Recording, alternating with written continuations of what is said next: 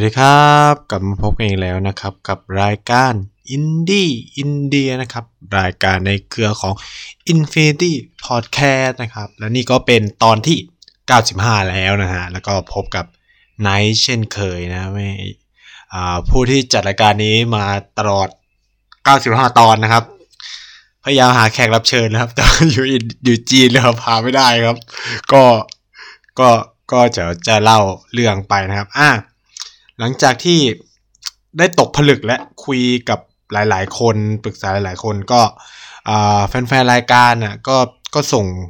เขาเรียกก็ก็พูดขึ้นมาว่าก็แบบก็ให้จัดเรื่องจีนเลยก็ได้อะไรเงี้ย เพราะว่าเขาก็อยากฟังเนาะว่าเรามีมุมมองกับเรื่องจีนยังไงเนาะแต่แต่ไนท์ก็คือว่าตอนนี้คือมันใกล้ปีใหม่แล้ว ก็เลยคิดว่าจะเล่าเรื่องจีนก็คือปีหน้า เออแล้วก็ตั้งเป้าไว้กับตัวเองคืออยากจัดรายการเนี่ยให้ครบสักหนึ่งร้อยตอน เออ ก็ตอนนี้ก็เป็นตอนที่เก้าสิบห้าก็เหลืออีกห้าตอน ก็จะครบพอดีเลย ครบหนึ่งปีพอดีเลย ก็ครบสิ้นปีนี้ก็จะได้เริ่มรายการจีนนะครับ ก็เป็นความเออเป็นข่าวดีอีกเรื่องหนึ่งนะครับ ที่ฝากแฟนๆรายการก็คือว่าในอาจจะได้จัดทุกอาทิตย์แล้ว เพราะว่าตอนนี้งานทุกอย่างก็เคลียร์เสร็จสับหมดแล้วครับ เพราะว่ามันใกล้จะปิดเทอมแล้ว แล้วก็นายก็ไม่มีสอบนะครับ ก็ก็เลยจะสามารถเล่าก็จะไม่ยุ่งและก็จะมาเล่าเรื่องเกี่ยวกับอินเดียจนครบนะครับหนึ่งร้อยตอนติดต่อกันตลอดหนึ่งสัปดาห์อ่าแล้วก็เราอาจจะมีการแจ้งข่าวความเปลี่ยนแปลงอะไรบางอย่างนะครับ ก็หวังว่าทุกคนจะยังติดตามรายการอินดี้อินเดียต่อไปเนาะ ตอนนี้คือเราในจะจัดสลับกับอีกรายการหนึ่งชื่อวิตามินซีอ่าซึ่งเป็นเรื่องเล่าเกี่ยวกับวิทยาศาสตร์นะครับ ก็ลองฟังกันได้นะ แล้วก็แต่แต่เดี๋ยวเราจะมีการเปลี่ยนแปลงผังกันเล็กๆน้อยๆนะครับ เพื่อความสะดวกนะครับ ซึ่งนายเองก็ก็จะสะดวกในการจัดรายการมากขึ้นด้วยนะครับ ก็จะยังสามารถทำรายการต่อไป ให้ทุกคนได้ฟังนะครับ อะ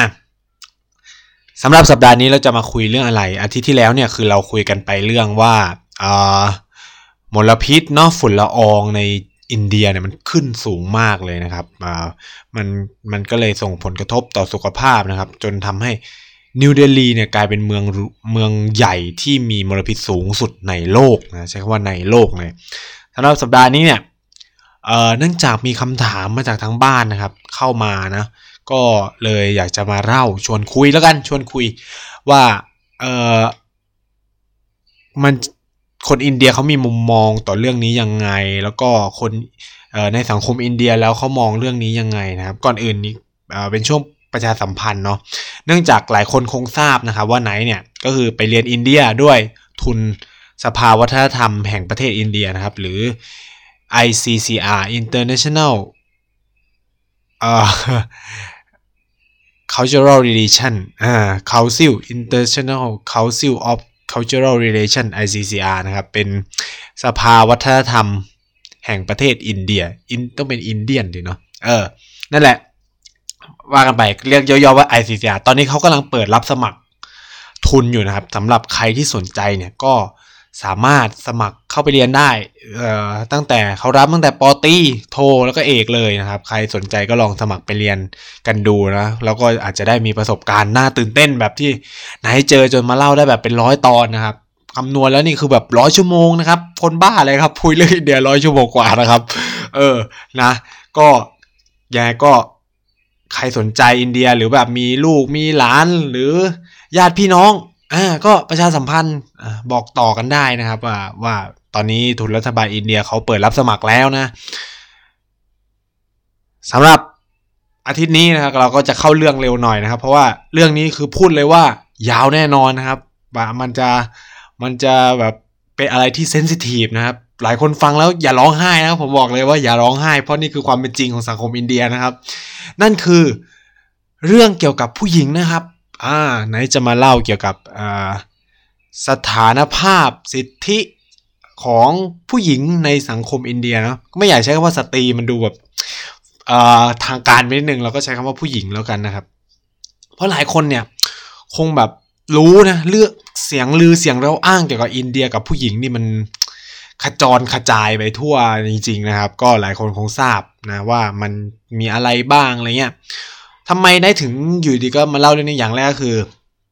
อมีแฟนเพจถามมานะครับ อีกอย่างหนึ่งคือนายเคยเขียนเรื่องนี้ด้วยนะครับ แล้วปรากฏว่ามีคนชอบเรื่องนี้มากนะครับ แบบได้รับเออเขาเรียกว่าจนเป็นแบบบทความที่มีคนอ่านเยอะมากนะครับ เรื่องเกี่ยวกับสถานภาพผู้หญิงในสังคมอินเดียเนี่ย ถ้าใครแบบอยากอ่านอย่างละเอียดละเอียดเนี่ยก็ลองไปเสิร์ชหาได้นะครับในเว็บไซต์ของ The 101 World นะครับ มันหรือพิมพ์ใน Google ก็ได้ ชื่อว่าแหวกม่านวัฒนธรรมส่องสถานภาพสตรีในสังคมอินเดีย อืม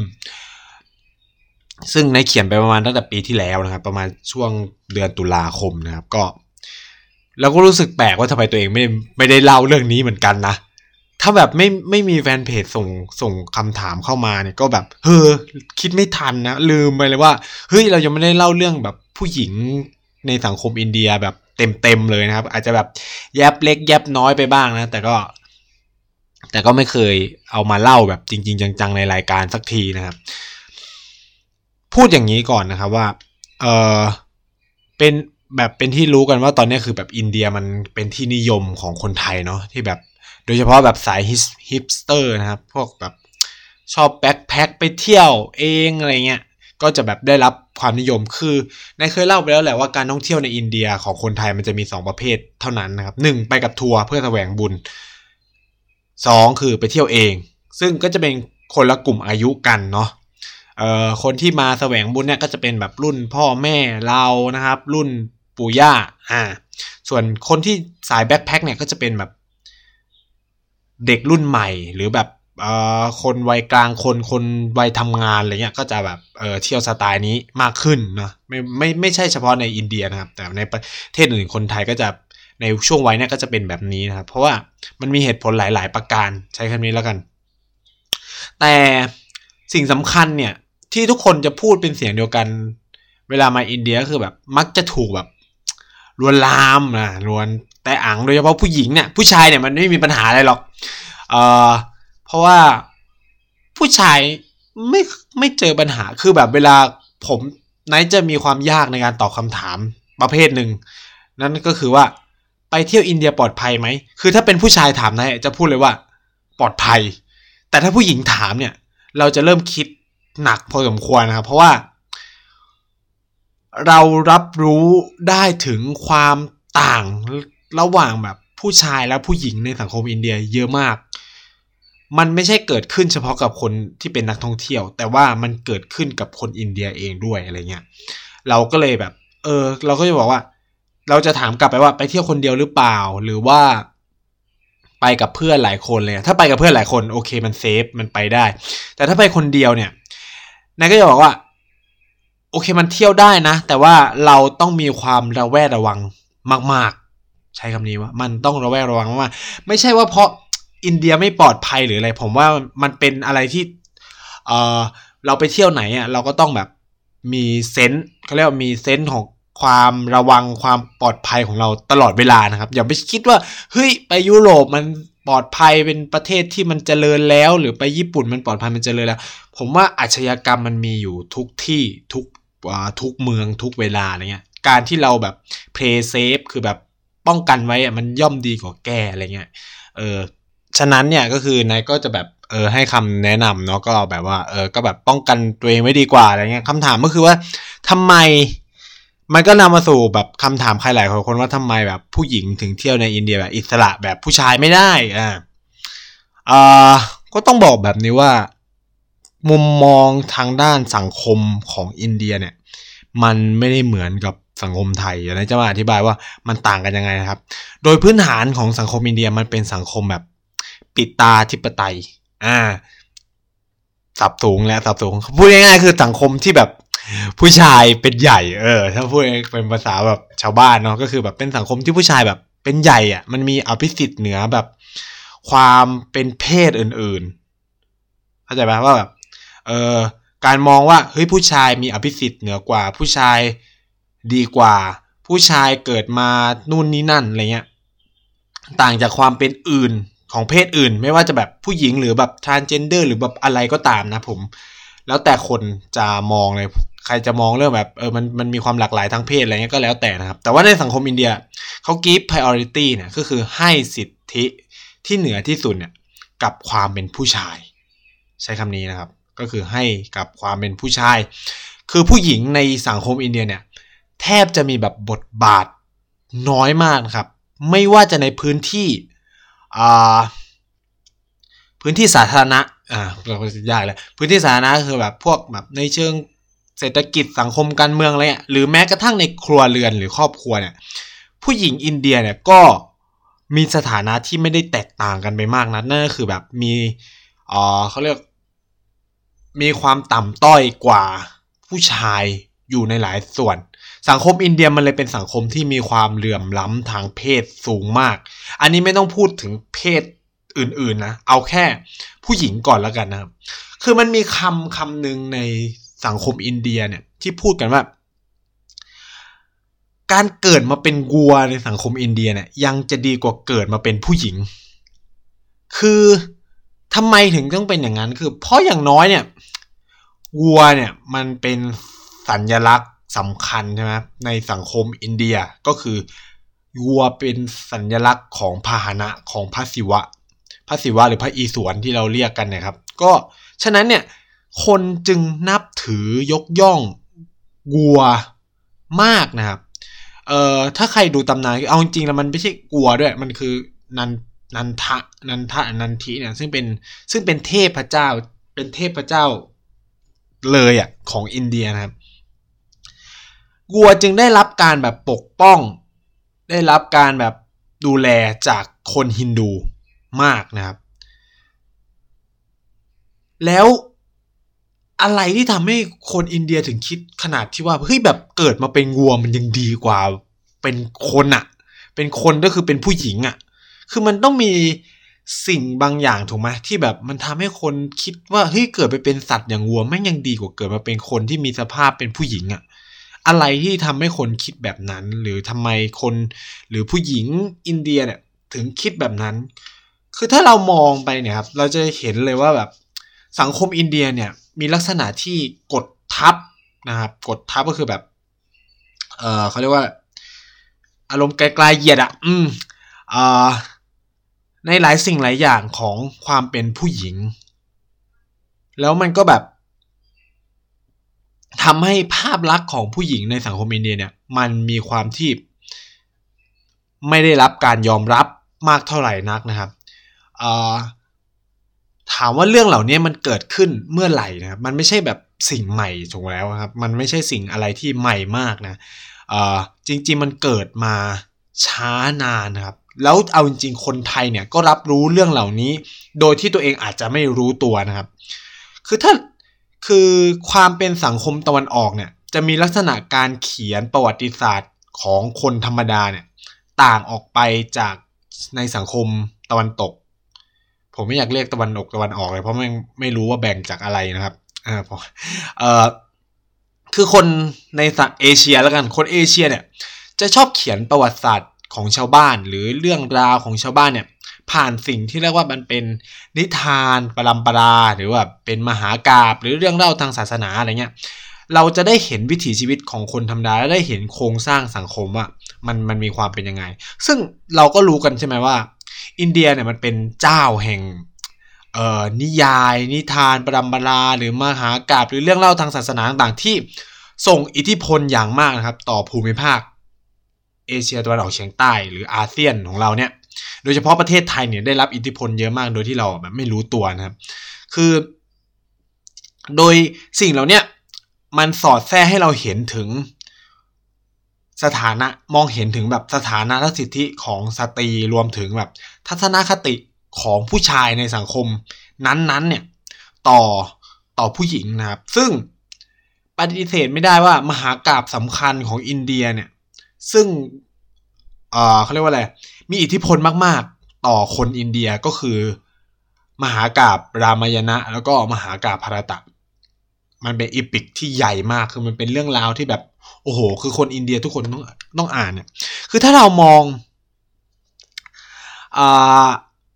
รามายณะ หรือที่คนไทยเรียกรามเกียรติ์ซึ่งมันจะไม่ไม่เหมือนกันใช่ไหมเราจะรู้จักว่า มหากราบเหล่านี้มหากราบอย่างรามายณะหรือรามเกียรติ์มาสอดแทรกเรื่องคุณธรรมความดี รวมไปถึงแนวคิดเรื่องการครองชีวิต การครองความเป็นบุรุษ แล้วก็การแสดงภาพความเป็นผู้หญิงที่ดี ไว้ด้วยนะครับ หลายคนอาจจะแบบอ่านเอาสนุกโดยที่แบบไม่ได้คิดอะไร แต่ว่าในสังคมอินเดียเนี่ยเขาอินนะเขาอินว่า ผู้ชายที่ดีเนี่ยต้องได้คนที่จะได้เขาเรียกว่าสามีหรือผัวเนี่ยที่ดีในความคิดของคนอินเดียต้องเป็นแบบพระราม พระรามหรือรามเนี่ยคือแบบเป็นตัวแทนของความเป็นบุรุษที่มีทั้งความแข็งแกร่ง มีความซื่อสัตย์สุจริตอะไรเงี้ยมันเป็นภาพสะท้อนที่แบบเออมันเป็นอะไรที่ผู้ชายที่ดีในสังคมอินเดียควรจะเป็นแบบนั้น ในขณะเดียวกันเนี่ย ตัวแทนของความเป็นผู้หญิงที่ดีเนี่ยในมหากราบรามายณะเนี่ยหรือรามเกียรติเนี่ยก็คือนางสีดาหรือซีตาในภาษาฮินดีในภาษาอินเดียเนี่ยก็เป็นภาพสะท้อนความเป็นภรรยาที่ดีตามคติแบบฮินดูนะครับ ไม่ว่าจะเป็นการรักษาความบริสุทธิ์ ก็คือไม่ให้ไม่ให้ผู้ชายอื่นเนี่ยมาย่ำยี เพราะว่าความบริสุทธิ์เนี่ยต้องรักษาไว้สำหรับสามีเท่านั้นนะครับ หรือแบบการมีอะไรเงี้ยก็คือต้องต้องให้กับสามีตัวเองเท่านั้นเราก็ต้องมีความซื่อสัตย์ต่อสามี แม้ว่าสามีอาจจะไม่ซื่อสัตย์ต่อเราก็ได้นะ แต่เราต้องมีความซื่อสัตย์ต่อสามี สามีคือทุกอย่างของชีวิต จะเห็นเลยนะครับ ในในเรื่องราวรามเกียรติ์เราจะได้เห็นแบบมุมมองแบบนี้ว่า เออนางสีดาเนี่ยก็จะคิดถึงแต่พระราม ทุกอย่างคือพระรามหมด แล้วก็รวมถึงการเชื่อฟังในสิ่งที่สามีบอกกล่าวโดยไม่โต้แยง้ง นี่มันเป็นความต่าง ที่เห็นได้ชัดว่าผู้ชายมันมีอำนาจบางอย่างเหนือกว่าผู้หญิงในความสัมพันธ์แบบสามีภรรยาในคติแบบอินเดียนะครับ เลยไม่ได้เป็นเรื่องแปลก คือถ้าใครอ่านรามเกียรติ์ก็คงจะพอรู้ว่า ในช่วงหลังจากที่พระรามเนี่ย กลับไปครอง กรุงอโยธยาใช่ไหมแล้วแล้วก็คือแบบชนะชนะทศกัณฐ์หรือลาวันแล้วเนี่ย ก็กลับไปนครอโยธยา แต่สิ่งที่มันเกิดขึ้นก็คือว่านางสีดาเนี่ย ถูกคอรหาว่าเอออาจจะมีอะไรสัมพันธ์กับทศกัณฐ์ไหมบริสุทธิ์อยู่หรือเปล่าอะไรเงี้ยฉะนั้นเนี่ยพระรามเนี่ยในช่วงสุดท้ายก็ตัดสินใจ ซึ่งมีความน่าสนใจมากว่าคือ ให้นางสีดาลุยไฟแล้วก็เนรเทศ เป็นอะไรที่ มันไม่แฟร์กับความเป็นผู้หญิงอะคือคือในความคิดคือความคิดของไนท์เนี่ย คือ เรื่องราวรามเกียรติ์ทั้งหมดมันคือการที่พระรามเนี่ยไปตามหานางสีดาถูกไหมสู้กันไปกันมาเนี่ย แล้วมาถึงจุดหนึ่งก็คือเกิดความไม่เชื่อใจกัน ชนะรบเสร็จแล้วก็เกิดความไม่เชื่อใจก็เดินลุยไฟสิเพื่อทดสอบว่าบริสุทธิ์จริงไหมแล้วก็ ก็ยังไม่เกิดความเชื่อมั่นอีกก็ในประเทศภรรยาตัวเอง ซึ่ง มันเป็นอะไรที่ เออ เนี่ย มันเป็น มันเป็นสิ่งที่แล้วถ้าใครอ่านดีๆก็คือ นางสีดาไม่โต้แย้งอะไรเลยนี่มันเป็นความไม่เท่ากันที่เราจะเห็นเลยนะครับว่า ผู้หญิงไม่มีสิทธิ์จะพูด ผู้หญิงต้องทำในสิ่งที่สามีบอกให้ทำ แล้วนางสีดาก็ทำถูกไหมโดยที่ไม่ได้ต่อว่าอะไรพระรามเลย เพราะนี่คือภาพของความเป็นภรรยาที่ดี แต่ความโชคดีของนางสีดาคือนางสีดาลุยไฟแล้วไม่ตาย แต่คิดสภาพว่าถ้าเป็นคนอื่นล่ะ ลุยไฟก็ไม่น่ารอดนะไฟไฟก็อาจจะเริ่มไหม้สบงใช่ไหมเออ นี่มันก็เป็นความเขาเรียกว่าทัศนคติ หรือมุมมองที่เราจะได้เห็นความเป็นผู้หญิงที่ดีในสังคมอินเดียผ่านมหากาบแล้วนี้อีกอีกเรื่องหนึ่งที่มันน่าสนใจไม่แพ้กันเนี่ย ก็คือเรื่องราวของอมหาภารตะ มหาภารตะนี่น่าสนใจ น่าสนใจเพราะอะไรนะครับ คือคนไทยไม่น้อยคนมากที่จะได้อ่านมหากาพารตะ แต่สิ่งหนึ่งที่มันน่าสนใจของมหาพารตะก็คือว่า มหาพารตะมันเป็นการสู้รบกันระหว่างสองตระกูล เอ้ยคือมันเป็นพี่น้อง คือเป็นเครือญาติกันแล้วกัน ระหว่างปานทพะกับเการพะเออปานทพะกับเการพะคนไทยมันอาจจะเการบพันดบอะไรเงี้ยแต่จริงๆมันควรจะอ่านปานทพะกับเการพะนะครับ ก็ ก็สู้กัน ปรากฏว่าพี่น้องปานทพะเนี่ยก็คือแบบต้อง มีปัญหาแหละก็โยกย้ายกันไป ปรากฏว่ามันก็มีเมืองเมืองหนึ่งครับ ก็คือเปิดโอกาสให้มีการแข่งขัน เพื่อจะแบบทดสอบหาคู่ให้กับลูกสาวของตัวเองกษัตริย์คนหนึ่งก็คือต้องต้องการจะหาสามีให้กับลูกสาวตัวเอง ก็เลยจัดการแข่งขันขึ้นมาอะไรเงี้ย ปรากฏว่าพี่น้องบานทพาเนี่ยก็ประสบความสำเร็จในชัยชนะ ก็คือได้เอ่อก็คือสามารถครองใจ นอกจากครองใจแล้วก็คือแข่งขันชนะก็ได้เขาเรียกลูกสาวของกษัตริย์เมืองนั้น ซึ่งก็คือพระนางเทราปตีเนี่ยมานะครับ ก็พอพี่น้องปันก็คือจริงๆมันไม่ได้ไปทุกคนครับอ่าเขามีพี่น้องกันห้าคนเนาะก็ไปกันแบบคนสองคนคนนึงอะไรเงี้ย ปรากฏเขาก็ไปหาแม่เนาะเขาก็ไปหาแม่แล้วบอกเนี่ยแม่แบบ วันนี้แบบหนูชนะได้ของมาอะไรเงี้ย แม่ก็บอกขึ้นมาว่า อยากให้ลูกทุกคนเนี่ย ถ้าได้สิ่งของอะไรมา ก็ควรจะแบ่งปันกันอย่างเท่าเทียมสิ่งที่มันเกิดขึ้นก็คือว่าความตลกของมหากาพารตาคือว่า พี่น้องห้าคนเนี่ย แชร์ แชร์เมียคนเดียวกัน นั่นคือนางเทราปตี เปรียบคือหลายคนอาจจะไม่คิดอะไรมากนะ แต่มันมองให้เห็นว่า เฮ้ย มันเทียบสถานะความเป็นหญิงเนี่ย เทียบเท่าสิ่งของเลยอะแล้วคือต้องแล้วแบ่งกันจริง แบ่งกันอย่างเท่าเทียมกันจริงก็คือเขาก็จะมีวันกัน ว่าคนไหนจะต้องอะไรยังไงเนี่ย นี่เลยเป็นภาพสะท้อนว่า เมื่อผู้หญิงเนี่ยแต่งเข้าในตระกูลผู้ชายเนี่ย มันก็จะได้เห็นอะไรแบบนี้นะครับ แม้กระทั่งในสังคมอินเดียในบางพื้นที่เองเนี่ยมันยังมีการแชร์กันระหว่างพี่น้องนะครับ คือไม่ใช่ไม่ใช่มันหายไปแล้ว โดยเฉพาะสังคมทางเหนือของอินเดียเนี่ยมันมีบางชนเผ่าที่พี่น้องใช้ภรรยาคนเดียวกันอยู่จริง ๆ นะ ไม่ได้ว่ามันหายไปนะครับ อันนี้มันเป็นอะไรที่ เราเห็นว่าผู้หญิงเนี่ยมันเปรียบเสมือนสิ่งของของผู้ชายภายหลังจากภายหลังจากที่ แต่งงานเข้ามาแล้ว ฉะนั้นการจะทำอะไรกับภรรยาเนี่ย มันถือเป็นสิทธิเป็นอะไรเป็นควาเป็นอำนาจหน้าที่ของสามีนะครับ ฉะนั้นเวลาเกิดปัญหาระหว่างแม่สามีกับภรรยาหรืออะไรเงี้ย สามีจะเป็นคนสำคัญที่จะตัดสินว่าใครเอ่อเป็นคนสำคัญว่า จะเลือกข้างไหนอะไรเงี้ย ซึ่งส่วนใหญ่เนี่ย ลูกชายเนี่ยก็จะแบบเลือกข้างแม่นะครับ เป็นปกตินะครับ ลูกชายเลือกข้าแม่ก็คือเมียตัวเองก็จะกดขี่กันไปว่ากันไปนะครับ ความที่สตรีเป็นสิ่งของเองเนี่ยหรือผู้หญิงเป็นสิ่งของในวัฒนธรรมอินเดียเนี่ยมันยังสะท้อนผ่านพิธีกรรมบางพิธีนั่นก็คือ พิธีสตรีนะครับพิธีสตรีคืออะไร พิธีสตรีคือการที่เมื่อสามีเสียชีวิตเนี่ยสิ่งที่ผู้หญิงเนี่ยโดยเฉพาะในสังคมแบบราชาสถานเนี่ยก็คือ ต้องกระโดด เข้าไปนอนกองไฟตามสามีตัวเอง เพื่อยืนยันถึงความซื่อสัตย์ที่ภรรยามีต่อสามีอะไรเงี้ย ซึ่งมันก็สะท้อนว่าผู้หญิงมันแบบเสมือนสิ่งของหนึ่งของของผู้ชาย เพราะว่าเวลาในวัฒนธรรมแบบอินเดียเมื่อมีการเสียชีวิตเขาจะเผาของสำคัญของผู้ตายเนี่ยไปด้วยอะไรเงี้ย ซึ่งภรรยาก็ต้องกระโดดตามกันไป ซึ่งสุดท้ายเนี่ย พิธีนี้โชคดีว่าถูกยกเลิกในสมัยอังกฤษนะครับ แต่มันไม่ได้เป็นทุกพื้นที่ของอินเดีย แต่สิ่งที่นายพยายามจะสื่อคือว่า มันสะท้อนให้เราเห็นว่า เฮ้ย เอาจริง ๆ แบบ มันมีอะไรบางอย่างที่อ่ามันกล่อมเกาหรือมันทำให้ผู้ชายมองผู้หญิงในสังคมอินเดียเนี่ยไม่เหมือนปกติ มองว่าเออไม่ไม่ว่าจะมองผู้หญิงเป็นสิ่งของ มองว่า การทำแบบนู้นแบบนี้เนี่ยมันไม่ได้เป็นความผิดของคนเป็นสามีที่มีต่อภรรยาอย่างเงี้ยครับ นอกจากนี้เนี่ยเอ่อถ้าเราย้อนดูแบบนิทานประดัมบลามหากาบหรืออะไรเงี้ยในอินเดีย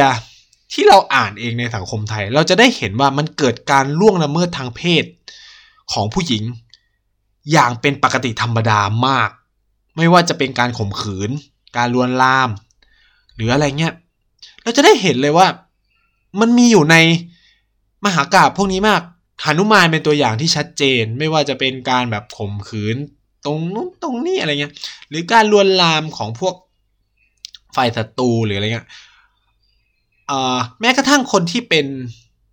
ตัวเอกที่เป็นคนดีเองเนี่ยก็จะกระทำพฤติกรรมพวกนี้เช่นเดียวกัน เราจะเห็นอะไร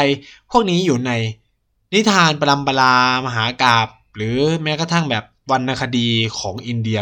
บ่อยมาก ซึ่งมันมีความประหลาดตรงที่ว่า ในนิทานพวกเนี้ยมันกลับสอนให้ผู้หญิงเนี่ย รักนวลสงวนตัวรักษาความบริสุทธิ์ แต่กับเลือกที่แบบจะแสดงภาพการกระทำชำเราผู้หญิงของผู้ชายอย่างเป็นแบบปกติคือในขณะที่คุณบอกว่า ผู้หญิงเนี่ยต้องรักเนินสนวนตัวรักษาความบริสุทธิ์นะ แต่คุณกลับสอนให้ผู้ชายเนี่ยต้องเป็นคนเจ้าชู้บ้าง เป็นคนที่แบบเออต้องแตะนู่นแตะนี่ผู้หญิงบ้าง มันต่างกันมากนะครับ เพราะว่าคุณคุณควรจะสอนอะไรที่เป็นจากต้นแหว่าผู้ชายควรเป็นสุภาพบุรุษอะไรอย่างนี้หรือเปล่าถูกไหมฉะนั้นเนี่ยแนวคิดพวกเนี้ยที่ยึดโยงผู้หญิงไว้กับผู้ชายหรือสามีแบบนี้เนี่ย ก็เลยส่งผลสำคัญต่อระบบการแต่งงานของสังคมอินเดีย ตั้งแต่โบราณจนถึงปัจจุบันเลย ก็คือผู้หญิงต้องเป็นฝ่ายจ่ายสินสอดให้กับผู้ชายในสังคมอินเดีย เพราะถือว่าผู้ชายเนี่ยจะรับเอาผู้หญิงเนี่ยเข้ามาเลี้ยงดูในบ้านตัวเองนะครับ เลี้ยงดูดูแลก็เหมือนกับว่า ถ้ามองในเชิงเศรษฐกิจก็คือ จ่ายเงินเพื่อไปเช่าบ้านเขาอยู่ ไปอยู่กับเขาไปใช้สอยพื้นที่ประโยชน์ของครอบครัวเขา ฉะนั้นคุณก็ต้องจ่ายเงินเพื่อให้เขาดูแลคุณอะไรประมาณเนี้ย มันก็เลยทำว่า ผู้หญิงเนี่ย ถูกมองว่าทำได้แค่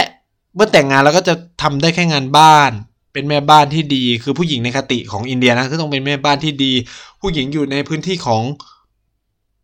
ครอบครัวเท่านั้นไม่ควรออกมาสู่พื้นที่ข้างนอก เราก็เลยจะได้เห็นว่า เมื่อเราไปเที่ยวอินเดีย ในร้านอาหารก็จะไม่ค่อยเห็นผู้หญิงเป็นบริกร หรือเป็นแบบเด็กเสิร์ฟหรืออะไรเงี้ย เราแทบจะคือถ้าใครไปอินเดียจะเห็นภาพชัดมากเลยว่า ทุกอย่างเป็นผู้ชายหมด ร้านตัดผมเอ่ยเอ่อร้านทำอาหารเอ่ยอะไรเงี้ย ก็จะแบบเป็นแบบนี้หมด ผู้หญิงก็คือมีหน้าที่อยู่บ้านทำกับข้าวส่งเลี้ยงดูลูกใช่ไหมทำความสะอาดดูแลสามี หน้าที่ก็มีแค่นั้นก็คือแค่นั้นจริงๆ ฉะนั้นเนี่ยเมื่อมันเป็นแบบเนี้ยผู้หญิงจำนวนมากในอินเดียก็เลย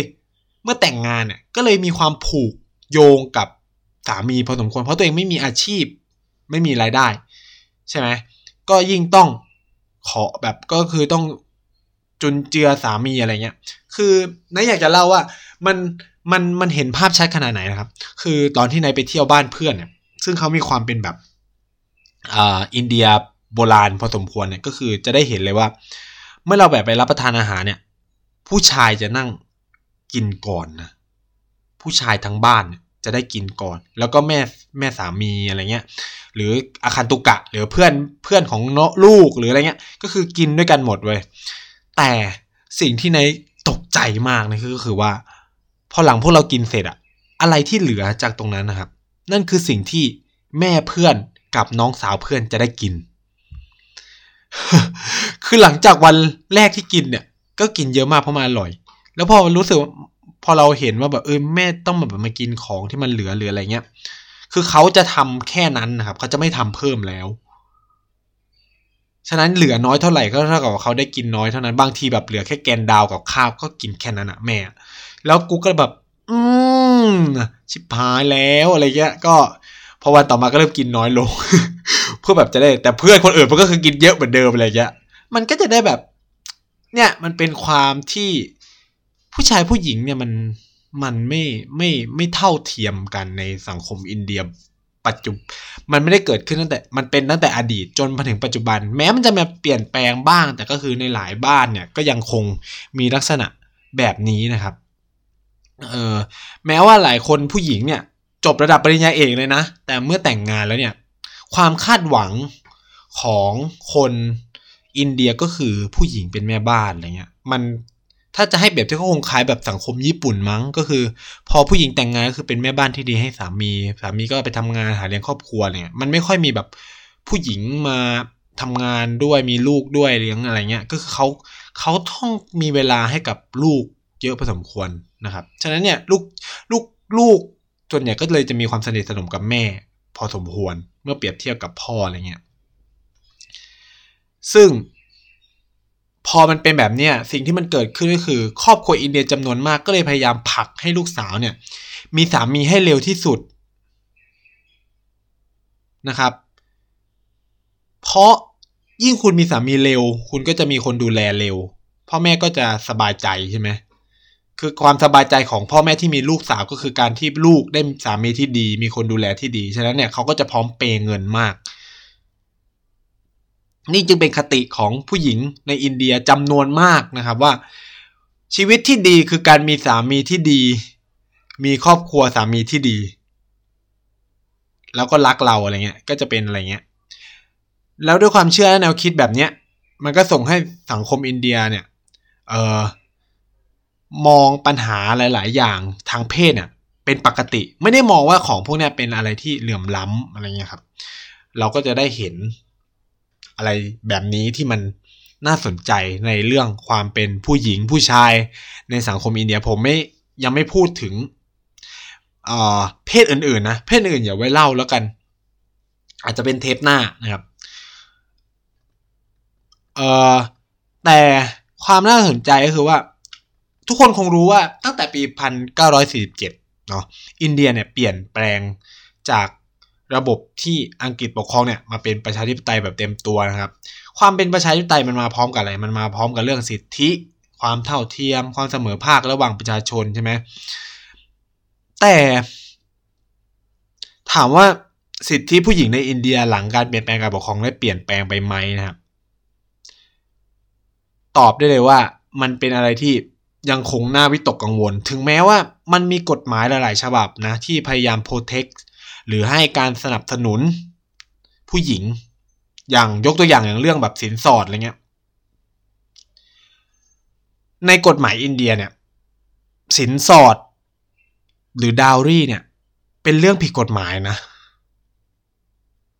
เป็นเรื่องที่ผิดกฎหมายนะครับ ไม่สามไม่ไม่สามารถกระทำได้ แล้วก็ไม่จำเป็นต้องให้ด้วย มันเลยแต่ในเชิงการปฏิบัติเนี่ยมันยังกลับมีการกระทำแบบนี้อยู่จริง แล้วสิ่งที่เกิดขึ้นคือมันเกิดคดีมากมายนะครับ ที่สามีฆ่าภรรยาตัวเองนะครับ เพื่ออยากจะแต่งงานใหม่ เพื่อจะได้เงินสินสอดจากคนอื่นอีก มันเกิดแบบการฆาตกรรมจากแม่ผัวกับกับสามีรวมหัวกันฆ่าภรรยาตัวเองอะไรเงี้ยมันเกิดเคสแบบนี้เยอะเยอะมากในหลายครอบครัว โดยเฉพาะในสังคมอินเดียเนี่ยที่มันการแต่งงานยังเป็นลักษณะที่แบบคลุมถุงชนนะครับ บางทีไม่ได้รักกันก็แต่งงานกันอะไรเงี้ยสินสอดเนี่ยเลยกลายเป็นข้อผูนมัด และส่งเสริมให้หลายครอบครัวเนี่ยให้คุณค่ากับความเป็นลูกชายมากกว่าลูกสาวด้วย ตามความเชื่อแบบทางศาสนาเนี่ยถ้ามองไปในศาสนาฮินดูเนี่ยคือความเป็นฮินดูเนี่ยเวลาเขาตายเนี่ยครับ เขาจะต้องมีการจุดประทีปเพื่อส่งดวงวิญญาณไปสู่แบบอัตมันหรืออะไรก็แล้วแต่เนี่ย ก็คือไปที่ที่แบบไปอยู่กับ จะพูดว่าไปอยู่กับพระเจ้าไหมก็คือแบบดวงวิญญาณก็จะหลุดลอยไปอยู่จุดใดจุดหนึ่งอะไรเงี้ย ซึ่งความเชื่อตามหลักของฮินดูคือลูกชายเท่านั้นนะครับ ที่จะนำพาดวงวิญญาณพ่อแม่ไปสวรรค์ได้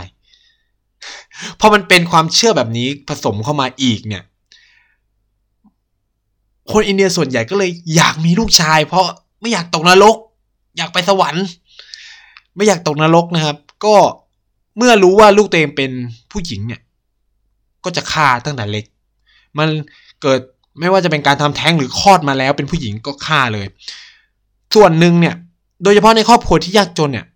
เพราะรู้ว่าชีวิตลูกเนี่ยก็จะลำบากกับตัวเองคือมันเป็นเรื่องที่แบบน่าเศร้าน่าเศร้ามากน่าเศร้ามากก็คือว่า บางทีเนี่ย ไม่ได้รังเกียจการมีลูกสาวนะ แต่รู้ว่าต่อไปอะลูกจะต้องเจออะไร ยิ่งในสถานะเศรษฐกิจของบ้านที่แบบไม่มีจะไม่มีรายได้เนี่ยยิ่งต้องฆ่า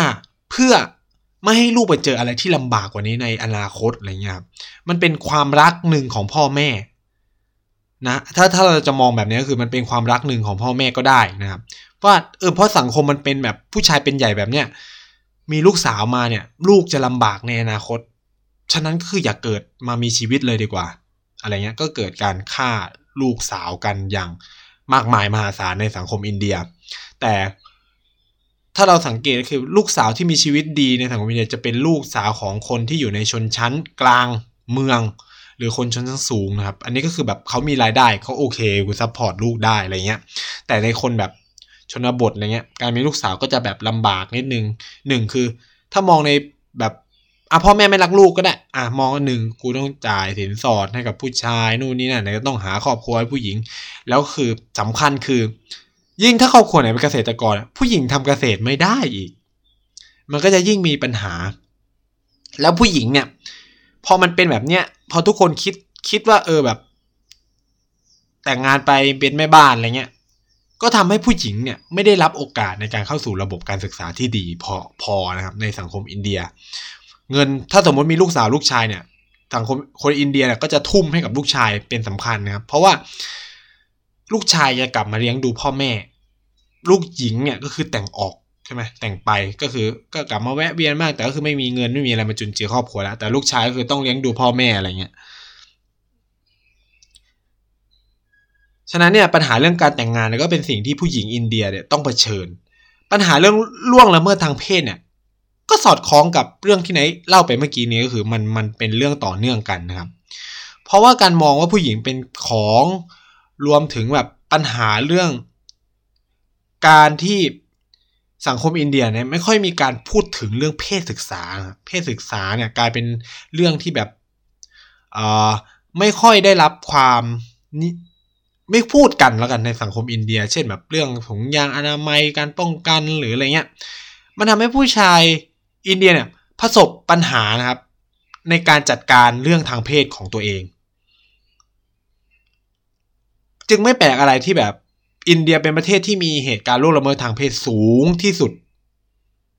สูงที่สุดแห่งหนึ่งของโลกนะครับ มีการลวนลามการแตะอัง หรือเขามองว่าการทัชหรืออะไรเงี้ยมันไม่ใช่ การล่วงละเมิดทางเพศหรือเปล่าไม่รู้นะ คือมันอาจจะมีการมองแบบนั้นก็ได้ เพราะว่าเขาก็ไม่ได้คือมันมองเป็นจนแบบมันถูกเรียนรู้มันมองอะไรเงี้ยจนเป็นเรื่องปกติแล้วอะไรเงี้ยมันมีสถิติที่น่าสนใจคือ ตอนที่นายเรียนเนี่ยนายเรียนวิชาหนึ่งที่ว่าด้วยแบบ international relation and เอ่อ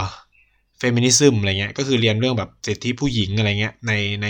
ความสัมพันธ์ระหว่างประเทศอะไรเงี้ยครับ ก็อาจารย์เนี่ยก็ให้แต่ละคนทำแต่ละเรื่องนะ ก็นายโดนรับมอบหมายให้อ่านข่าวเป็นเวลาหนึ่งเดือน ในสังคมในในในนิวเดลีนะครับกายเกี่ยวกับนิวเดลีเกี่ยวกับกรณีการข่มขืนของผู้หญิงในสังคมอินเดีย สิ่งที่น่าสนใจคือได้เก็บสถิติเดือนหนึ่งนะแค่เดือนเดียวนะระหว่างเดือนแบบมกรากุมภาอะไรเงี้ย สิ่งที่พบคือเมืองหลวงอย่างนิวเดลีเนี่ย ข้อมูลที่น่าสนใจคือ มีผู้หญิงเนี่ยถูกข่มขืนนะใช้คำว่าถูกข่มขืนนะทุกๆสองถึงสามชั่วโมง ทุกๆสองถึงสามชั่วโมงนะหนึ่งคนสองสามชั่วโมง วันหนึ่งก็สิบสองคนถูกไหมหรือแปดคนต่อวัน น่าสนใจกว่านั้น คือสมมุติมันเกิดสิบเคสเนี่ยสองเคสเนี่ยเป็น เป็นการข่มขืนแบบกลุ่มอะ คือเป็นหมู่อะก็คือเซ็กหมู่อะ เป็นการลุมข่มขืนอะ และความเลวร้ายกว่านั้นของเคสข่มขืนของอินเดีย ด้วยสภาพที่สังคมมันผู้ชายเป็นใหญ่มากๆ เนี่ย ก็คือตำรวจเนี่ย มีแนวโน้มที่จะตั้งข้อสงสัยกับผู้หญิงว่า โกหกเสมอ คือถ้าใครดูเคสอย่างที่มันเกิดขึ้นในแคชเมียร์ก็จะเห็นได้ชัดเลยที่แบบเด็กผู้หญิงแปดขวบโดนข่มขืนอะในวัดฮินดูแล้วก็ทิ้งข้างทางเลยว่าคือ ถ้าคนไม่ movement อะคนอินเดียไม่ movement อะไรเนี่ยตำรวจก็คือไม่ทำงาน ที่มันน่าเศร้ากว่านั้นก็คือว่า ครอบครัวของเด็กผู้หญิงคนนั้นน่ะก็คือโดน เอ่อ ข่มขู่จากคนฮินดูในพื้นที่เว้ยว่าอย่าไปแจ้งความ แล้วก็แบบโดนแบบข่มขู่ทุกอย่าง เคสนี้ก็คือ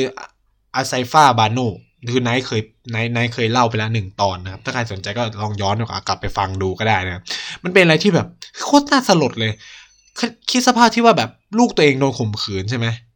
ตายด้วยโดแต่ทำอะไรไม่ได้ เพราะว่าโดนแบบ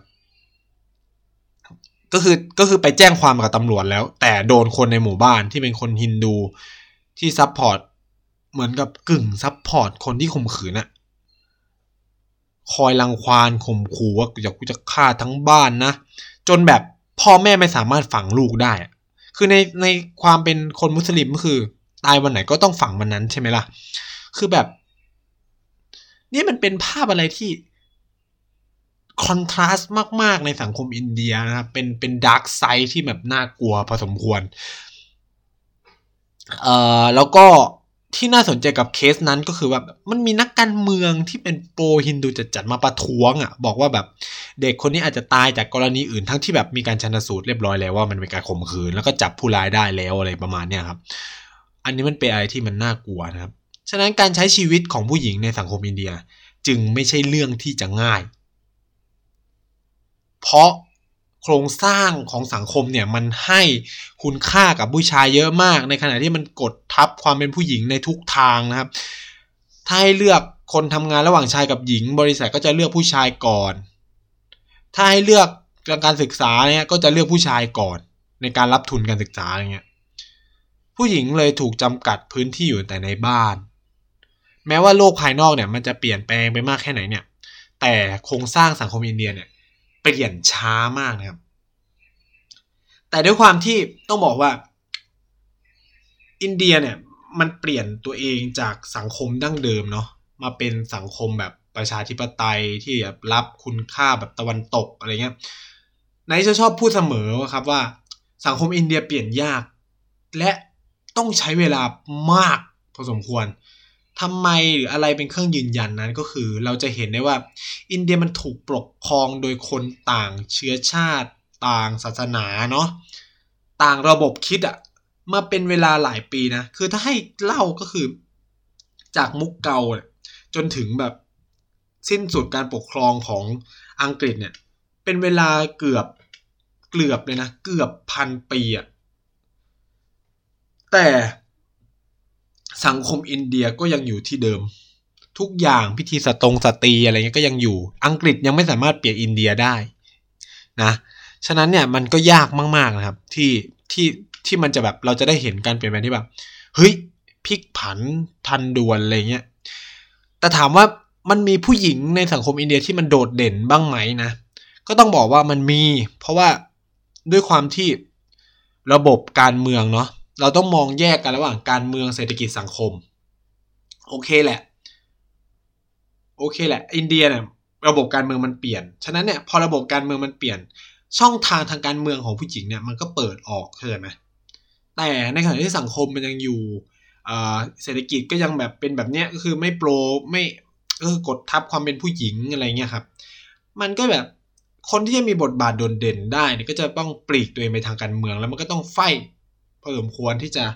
หาพื้นที่ตัวเองนั้น แต่ไม่ใช่ทุกคนจะทำได้แบบนั้น และไม่ใช่ผู้หญิงทุกคนที่จะเป็นตัวแทนของผู้หญิง คือถ้านายจะเล่าก็คือว่านายเคยเล่าประวัติของผู้หญิงคนหนึ่งที่มันมีที่เขาเนี่ยเป็นคนสำคัญอย่างมากของอินเดียนั่นคือนายอินทิราคันทีอินทิราคันทีถือเป็นสัญลักษณ์สำคัญของ ผู้หญิงในอินเดียนะครับว่า ว่าอินทิราเนี่ยเป็นเหมือนตัวแบบหรือแบบอย่างของพวกเธอเลยนะครับ ว่านี่คือความสำเร็จของผู้หญิงที่ขึ้นสู่อำนาจ แล้วก็สามารถสร้างความเจริญเติบโตทางเศรษฐกิจได้อะไรเงี้ยแล้วก็เป็นไอดอลอะใช่ว่าเป็นไอดอลของผู้หญิงในหลาย ๆ คนนะครับ แล้วคือสามารถทำงานในตำแหน่งที่ผู้ชายทำงานได้นะอินทิราเป็นผู้หญิงคนแรก และคนเดียวณปัจจุบันนี้นะ ที่เป็นนายกรัฐมนตรีของอินเดีย แต่เหตุผลสำคัญที่อินทิราคารทีไปถึงจุดนี้ได้หนึ่งคืออินทิรามาจากตระกูลทางการเมืองที่มีบทบาทสำคัญอย่างมากในการเมืองอินเดียนั่นก็คือมีพ่อคือเยาวราเนรูนะนั่นก็คือนายกรัฐมนตรีคนแรกของอินเดียสองคืออินทิราคารที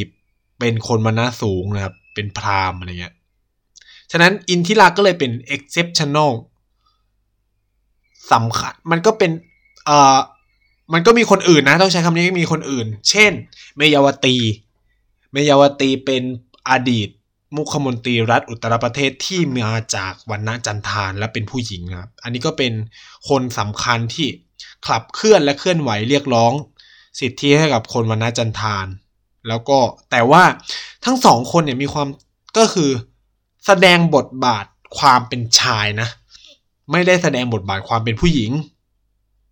เท่าไหร่หรือไม่ได้ช่วยให้บทบาทและสิทธิสตรีของอินเดียเนี่ย มันเพิ่มมากยิ่งขึ้นหรือดีขึ้นนะต้องต้องใช้คำนี้นะครับ อีกส่วนหนึ่งเนี่ยที่มันเป็นโอกาสสำคัญเนี่ยคือต้องบอกว่ามันไม่ใช่ทั้งอินเดียนะที่สิทธิผู้หญิงเนี่ยมันมีน้อย มันจะมีบางพื้นที่อย่างเช่น ในเขตเบงกอลตะวันตกเนี่ยเวสเบงกอลเนี่ยครับด้วยความที่เทพพระเจ้าสำคัญของพื้นที่ภูมิภาคนั้นน่ะก็คือเทพศักติหรือเทพเจ้าผู้หญิงเนี่ยก็ทำให้สิทธิของผู้หญิงในบริเวณนั้นหรือรัฐนั้นน่ะได้รับความนับถือ ได้รับคุณค่าหลาย ๆ อย่าง เราก็จะได้เห็นว่าบทบาทของนักการเมืองใน เขตแถบนั้นน่ะผู้หญิงจะมีบทบาทสำคัญมากนะครับในในแถบนั้นของอินเดีย แต่ก็ยังคงต่างจากพื้นที่ส่วนใหญ่ของอินเดียอยู่นะครับ ที่ผู้หญิงยังคงประสบปัญหาอยู่ นี่มันก็เป็นโอกาสเนาะคือการเมืองที่มันเปลี่ยนไปเนี่ยมันทำให้โอกาสของผู้หญิงเนี่ยมันมีมากขึ้น แต่นั่นไม่ได้หมายความว่าสถานะภาพของเธอโดยรวมเนี่ยจะดีขึ้น คือผู้หญิงก็ไม่ว่าคุณจะก็ยังโดนเหยียด มันก็ยังถูกมองจากผู้ชายไม่ไอ้นี่เหมือนเดิมนะครับ คืออินทิราเนี่ย เรียกได้ว่าแบบ ได้รับสมญานามว่าเป็นผู้หญิง เอ้ยผู้ชายคนเดียวในคณะรัฐมนตรีอะคือคือสุดท้ายเนี่ยผู้หญิงก็ถูกบีบ ให้ตัวเองต้องแสดงบทบาทความเป็นชาย ในสถานะที่ตัวเองเนี่ย เข้ามาเป็นผู้นำของประเทศอะไรเงี้ยก็ต้องแข็งกร้าวนะ ต้องนู่นนี่นั่นอะไรเงี้ยก็ไม่ได้มี บทบาทในการเปลี่ยนแปลงหรือพลิกผัน สังคมเท่าไหร่นัก หรือช่วยให้ผู้หญิงมีบทบาทเพิ่มมากยิ่งขึ้นเท่าไหร่อะไรเงี้ยครับ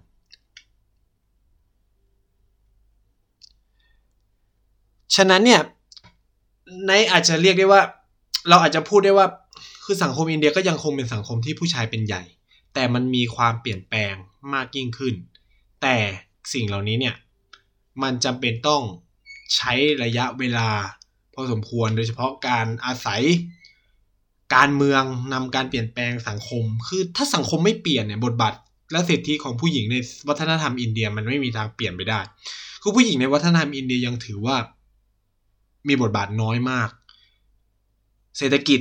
ตอนนี้คือด้วยความที่อินเดียเนี่ยเปิดประเทศมากขึ้น บทบาทของผู้หญิงในในภาคเศรษฐกิจเริ่มเพิ่มมากยิ่งขึ้นเรื่อยๆนะครับ เริ่มเพิ่มมากขึ้นเรื่อยๆซึ่งเมื่อ 2 ตัวแปรเนี่ยมันเปลี่ยนแปลงในปัจจุบันเนี่ยมันก็อาจจะนำไปสู่การเปลี่ยนแปลงของบทบาทผู้หญิงในวัฒนธรรมด้วยก็ได้นะครับ เคสที่น่าสนใจก็คือสภาสภาลิมาลา เป็นวัดฮินดูวัดหนึ่งนะครับ ซึ่งกำหนดให้เฉพาะผู้ชายเท่านั้นที่เข้าไปบูชาได้ ผู้หญิงก็คือต้องบูชาเทพองค์เนี้ยอยู่ข้างนอกนะครับ จนกลุ่มสตรีในรัฐเคราลาเนี่ยก็เรียกร้องนะครับไปยังศาลสูงสุดของประเทศว่า นี่มันเป็นการละเมิดสิทธิหรือเปล่าอะไรเงี้ยว่าทำไมผู้หญิงจะไม่มีสิทธิ์ในการเข้าไปอยู่เข้าไปในวัดอ่าซึ่งศาลสูงสุดของอินเดียก็ตัดสินว่าผู้หญิงควรจะได้สิทธินั้นเข้าในการเข้าไปนะครับก็มีผู้หญิงท้าทาย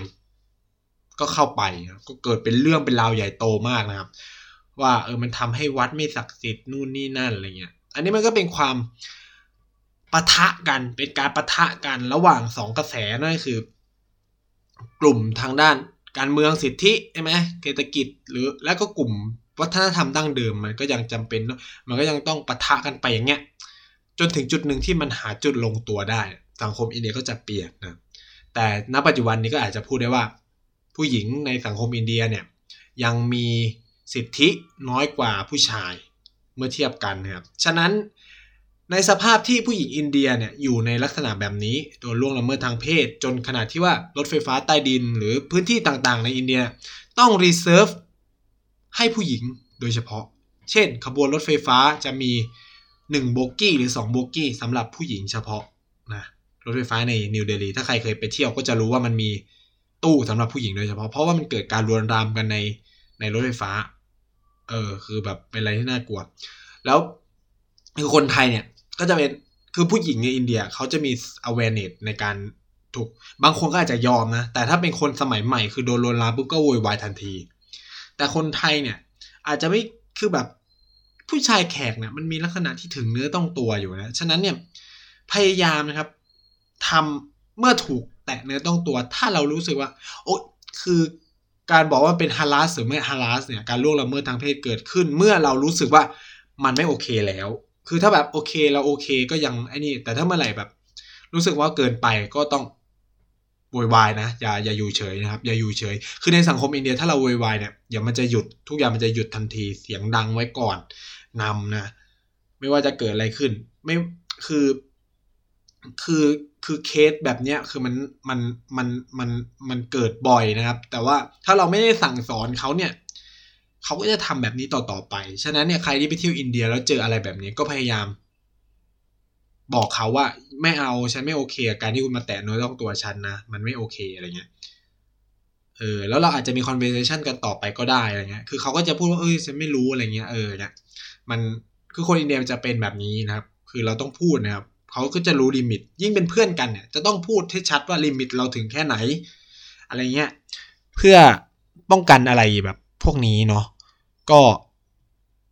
อันนี้ก็เล่ามาพอสมควรนะ เกี่ยวกับเรื่องราวของผู้หญิงในสังคมอินเดีย ก็หวังว่ามันจะเป็นประโยชน์เนาะก็แบบเออให้ใครหลาย ๆ คนได้รู้ว่า เออ สังคมอินเดียมันยังมีมุมนี้อยู่นะ มันไม่ใช่ว่าทุกอย่างมันมันสวยหรูไปหมดอะไรเงี้ยครับ ก็ยังไงก็ขอบคุณคนที่แบบส่งคำถามนี้มาก็ทำให้นายแบบฉุกคิดได้ว่าเฮ้ยยังไม่ได้เคยเล่าเรื่องพวกนี้แบบจริง ๆ จัง ๆ เลยนะครับ ยังไงก็ฝากติดตามนะครับ เพจอินเดียเป็นประเทศวินเทจนะครับ แล้วก็กระแสเอเชียใต้กันด้วยนะครับ ในทาง Facebook เนาะก็เข้าไปกดไลค์กดติดตามกันได้ เราก็จะอัปเดตข้อมูลข่าวสารเกี่ยวกับเอเชียใต้เกี่ยวกับอินเดียให้กับทุกคนได้รับรู้นะครับ ส่วนทวิตเตอร์ก็ไม่บอกแล้วกันนะครับ ไปตามในแฮชแท็ก Indie India ภาษาไทยเอาก็แล้วกันนะครับ ก็อาจจะเจอ ก็อาจจะรู้แหละว่าใครเป็นคนพูดอะเออนะ ก็ใครฟังก็เอาถ้า ถ้าอยากจะเผยแพร่ก็แท็ก Indie India ได้ หรือแท็ก Infinity Podcast ก็ได้นะครับ หรือ add ไปที่ฟอน Infinity Podcast ก็ได้นะครับ ก็เป็นการช่วยกระจายข้อมูลนะครับ ก็หวังว่าทุกคนเนี่ยจะได้รับรู้ข้อมูลเกี่ยวกับประเทศอินเดียในมุมมองวัฒนธรรมสังคมอะไรเงี้ยมากยิ่งขึ้นกว่านี้นะจากเดิมนะครับ ก็หวังว่าจะสนุกกับมันเนาะสิ่งที่นายพยายามทำเนี่ยก็คือการเล่าเรื่องที่มันดูยากให้เป็นอะไรที่ เข้าใจง่าย ๆ อย่างเนี้ยอย่างเรื่องที่เราคุยกันเนี่ย มันมีแบบเขาเรียนกันเป็นแบบทฤษฎีในเชิงรัฐศาสตร์ ในเชิงสังคมศาสตร์เลยนั่นคือแบบ feminism หรือแบบสตรีนิยมศึกษาเลยนะครับ มันก็จะแบบพยายามเนี่ยคือในเอากรอบพวกนี้นะมาอธิบายนะ แต่เราใช้ภาษาง่าย ๆ เพื่อให้ทุกคนเนี่ยฟังไปแล้วก็คือเข้าใจแบบปิตาธิปไตยหรือ patriarchy system อะไรเงี้ยก็คือแบบผู้ชายเป็นใหญ่อะไรเงี้ย เราก็จะเนี่ยพยายามย่อยสาระความรู้แบบยากๆให้เป็นเรื่องที่เข้าใจง่ายๆ เพราะว่าไอ้รู้สึกว่า อะไรพวกนี้มันเป็นอะไรที่คนเราควรเข้าถึงได้ แล้วมันคือแบบนักวิชาการไทยเนี่ย มันมีปัญหาอย่างหนึ่งก็คือแบบ มันพูดเรื่องง่ายเรื่องยากอะให้เป็นเรื่องยากอะเข้าใจไหมคือแทนที่จะพูดอะไรให้มันแบบเข้าใจง่าย ๆ ก็แบบตับแสง ยิ่งถ้าใครแบบไปอ่านงานวิจัยแบบเออยุ่งยากมากนะครับ คือนายเป็นคนที่แบบเกลียดวงวิชาการไทยมากนะครับ คือเคยส่งแบบบทความแล้วบอกว่า แล้วเขาบอกว่า ภาษาไม่เป็นวิชาการ คือแบบ อืม ก็ได้ก็ไม่ส่ง แล้วสิ่งที่ทำคือก็เขียนเป็นภาษาอังกฤษแล้วก็ส่งภาษาอังกฤษผ่าน งงงงมากแล้วใช้ภาษาง่ายโดยไม่ใช้ภาษาวิชาการเลย คือแบบ เออนะครับ ก็สังคมไทยมันก็เนี้ย มันมันไม่ต้องการให้คนได้รับความรู้มั้งนะครับ มันก็เลยมีอะไรที่เป็นเกาะแบบเนี้ยอยู่นะเราก็สิ่งที่คนแบบไนท์อยากจะทำคือเนี่ย เราอยากส่งผ่านสิ่งอะไรพวกเนี้ยให้แบบทุกคนแบบฟังแบบเพลินๆอะ คือแบบได้บ้างไม่ได้บ้าง มันไม่ความรู้มากนะ แต่แบบเออเราจะได้แบบไปเที่ยวแล้วก็มีความตื่นตัวตลอดเวลานะเออแบบเราก็รู้เหตุผลที่ไปที่มาจะได้แบบ เออว่าทำไมผู้ชายต้องทำแบบนี้ว่าอะไรเงี้ยบางทีเราก็แบบคิดไปเองสารตา ว่าแบบเอ้ยมันอยากจะล่วงละเมิดเราหรือเปล่าอะไรเงี้ย บางทีเขาทำโดยที่เขาไม่คิดว่ามันผิดนะคือต้องใช้คำนี้ว่าเขาไม่ได้คิดว่ามันเป็นสิ่งที่มันผิด แต่นั่นคือสิ่งที่เราต้อง ค่อยๆสอนเขาว่า เออ มันไม่ใช่สิ่งที่ถูกนะเว้ยที่มึงจะไปลวนลามผู้หญิงโดยที่แบบอะไรแบบนี้ไม่รู้จักกันมาก่อนอยู่ดีไปแตะไปโอบไปนู่นไปนี่อะไรเงี้ยบางทีแบบเราก็ไม่ได้คอมฟอร์ตอะไรเงี้ย เออนะครับ อันนี้ก็ต้องเขาเรียกว่า สร้างความรับรู้เนาะแล้วกันนะไงก็ฝากติดตามอินดี้อินเดียต่อไปนะครับ ก็ครบร้อยตอนเราก็จะรีแบนด์นะจะเล่าเรื่องจีนในมุมมองแบบมันๆไม่ใช่แบบมันๆหรอกเป็นมุมมองแบบโง่ๆแบบไหน เพราะว่าไหนไม่มีความรู้เรื่องจีนนะต้องบอกไม่มีความรู้เท่าไหร่คือถ้าประวัติศาสตร์โอเคเขาคือ พอได้นะครับพอเรียน แต่ว่าถ้าแบบสังคมวัฒนธรรมเนี่ยไม่รู้เลยนะครับแล้วคิดว่าคนไทยหลายคนเนี่ยเชี่ยวชาญเรื่องจีนมากกว่าไหนอีก ฉะนั้นเนี่ยไม่อยากเอามะพร้าวห้าไปขายสวนนะ สิ่งที่จะมาเล่าให้ฟังคือ อาทิตย์นี้เจออะไรบ้าบ้าอะไรที่แบบเป็นว้าวว้าวกูแบบไม่เคยเจอมาก่อนในชีวิตอะไรเงี้ยในเมืองในทั้งอินเดียทั้งในจีนอะไรเงี้ย แต่ชื่อรายการยังคิดไม่ออกครับ ช่วยคิดหน่อยว่าจะแบบเอาชื่ออะไรหรือจะแบบอินดี้อินเดีย ต่อเหมือนเดิมอะไรเงี้ยก็แล้วแต่นะก็ยังไงก็ติดตามกันด้วยนะครับ แล้วก็สัปดาห์หน้าก็เจอกันอีกนะครับ สัปดาห์นี้ก็สวัสดีครับ